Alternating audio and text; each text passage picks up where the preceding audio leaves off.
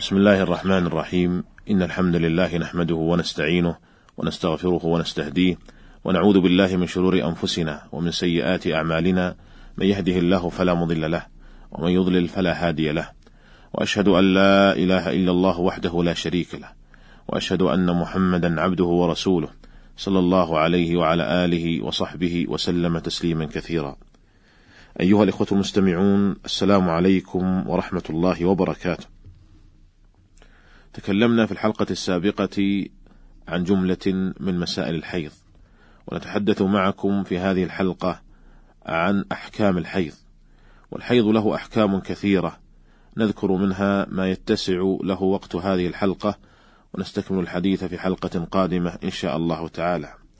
فمن ذلك الصلاة فيحرم على الحائض الصلاة فرضها ونفلها ولا تصح منها وكذلك لا تجب عليها الصلاة إلا أن تدرك من وقتها مقدار ركعة كاملة فتجب عليها الصلاة حينئذ سواء أدركت ذلك من أول الوقت أو من آخره. مثال ذلك من أوله امرأة حاضت بعد غروب الشمس بمقدار ركعة فيجب عليها إذا طهرت قضاء قضاء صلاة المغرب لأنها أدركت من وقتها قدر ركعة قبل أن تحيض. ومثال ذلك من آخره امرأة طهرت من الحيض قبل طلوع الشمس بمقدار ركعة فيجب عليها إذا تطهرت قضاء صلاة الفجر لأنها أدركت من وقتها جزءا يتسع لركعة. أما إذا أدركت الحائض من الوقت جزءا لا يتسع لركعة كاملة مثل أن تحيض في المثال الأول بعد الغروب بلحظة أو تطهر في المثال الثاني قبل طلوع الشمس بلحظة فإن الصلاة لا تجب عليها. لقول النبي صلى الله عليه وسلم من أدرك ركعة من الصلاة فقد أدرك الصلاة. متفق عليه. فإن مفهومه أن من أدرك أقل من ركعة لم يكن مدركا للصلاة وهذا هو الراجح من قولي الفقهاء في المسألة. وإذا أدركت ركعة من وقت العصر فهل تجب عليها صلاة الظهر مع العصر؟ أو ركعة من وقت صلاة العشاء الآخرة. هل تجب عليها صلاة المغرب مع العشاء؟ اختلف الفقهاء في هذه المسألة. فمن الفقهاء من قال إنها إذا أدركت ركعة من وقت العصر فيجب عليها صلاة الظهر معها. وإذا أدركت ركعة من وقت صلاة العشاء فيجب عليها صلاة المغرب معها. وقال بعضهم إنه لا يجب عليها إلا ما أدركت وقته فقط. وهي صلاة العصر والعشاء الآخرة لقول النبي صلى الله عليه وسلم من أدرك ركعة من العصر قبل أن تغرب الشمس فقد أدرك العصر متفق عليه ولم يقل النبي صلى الله عليه وسلم فقد أدرك الظهر والعصر ولم يذكر وجوب الظهر عليه والأصل براءة الذمة وهذا هو مذهب أبي حنيفة ومالك حكاه عنهما النووي في شرح المهذب. ولعله القول الأظهر في هذه المسألة والله تعالى أعلم. وأما الذكر والتسبيح والتكبير والتحميد والتهليل والتسمية على الأكل وغيره وقراءة الحديث والفقه والدعاء والتأمين والتأمين على الدعاء واستماع القرآن فلا يحرم عليها شيء من ذلك. فقد جاء في الصحيحين وغيرهما أن النبي صلى الله عليه وسلم كان يتكئ في حجر عائشة رضي الله عنها وهي حائض فيقرأ القرآن.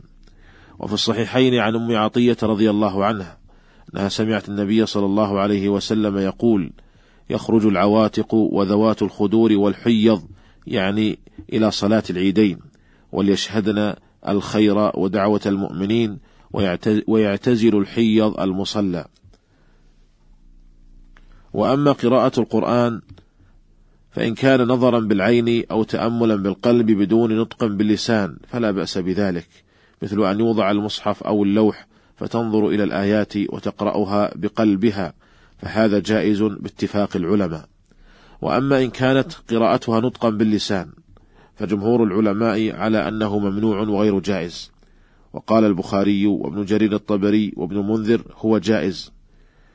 وحكي عن مالك وعن الشافعي في القول القديم. وذكره البخاري تعليقا عن إبراهيم النخعي أنه لا بأس أن تقرأ الآية. وقال شيخ الإسلام ابن تيمية رحمه الله ليس في منعها من القرآن سنة أصلا فإن قوله لا تقرأ الحائض ولا الجنوب شيئا من القرآن حديث ضعيف باتفاق أهل المعرفة بالحديث وقد كان النساء يحضن في عهد النبي صلى الله عليه وسلم فلو كانت القراءة محرمة عليهن كالصلاة لكان هذا مما بينه النبي صلى الله عليه وسلم لأمته ولكان هذا مما تعلمته أمهات المؤمنين وكان ذلك مما ينقلونه في الناس. فلما لم ينقل أحد عن النبي صلى الله عليه وسلم في ذلك نهيا لم يجز أن تجعل حراما مع العلم أنه لم ينهى عن ذلك. وإذا لم ينهى عنه مع كثرة الحيض في زمنه علم أنه ليس بمحرم. انتهى كلامه رحمه الله.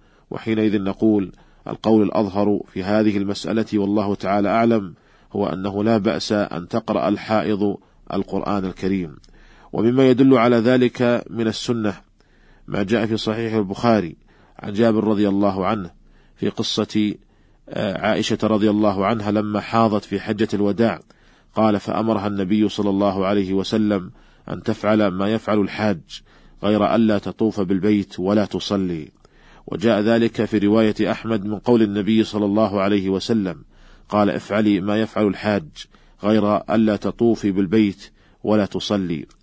فنهاها النبي صلى الله عليه وسلم عن أمرين عن الطواف بالبيت وعن الصلاة ولم ينهها عن ما عدا ذلك.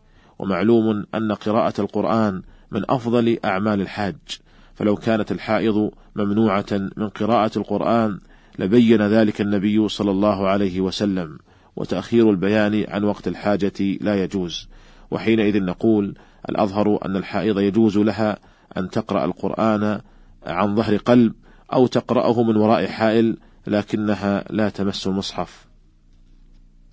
والحكم الثالث الصيام فيحرم على الحائض الصيام فرضه ونفله ولا يصح منها لكن يجب عليها قضاء الفرض. لحديث عائشة رضي الله عنها كان يصيبنا ذلك تعني الحيض فنؤمر بقضاء الصوم ولا نؤمر بقضاء الصلاة. متفق عليه. وإذا حاضت وهي صائمة بطل صومها ولو كان ذلك قبيل الغروب بلحظة ووجب عليها قضاء ذلك اليوم إن كان فرضا. أما إذا أحست بانتقال الحيض قبل الغروب لكن لم يخرج إلا بعد الغروب فإن صومها صحيح وتام ولا يبطل على القول الصحيح لأن الدم في باطن الجوف لا حكم له ولأن النبي صلى الله عليه وسلم لما سئل عن المرأة ترى في منامها ما يرى الرجل هل عليها من غسل؟ قال نعم إذا هي رأت الماء فعلق الحكم برؤية المني لا بانتقاله فكذلك الحيض لا تثبت أحكامه إلا برؤيته خارجا لا بانتقاله. وإذا طلع الفجر وهي حائض لم يصح منها صيام ذلك اليوم ولو طهرت بعد الفجر بلحظة. وإذا طهرت قبيل الفجر فصامت صح صومها وإن لم تغتسل إلا بعد الفجر. كالجنب إذا نوى الصيام وهو جنب ولم يغتسل إلا بعد طلوع الفجر فإن صومه صحيح. لحديث عائشة رضي الله عنها قالت كان النبي صلى الله عليه وسلم يصبح جنبا من جماع غير احتلام ثم يصوم في رمضان. متفق عليه.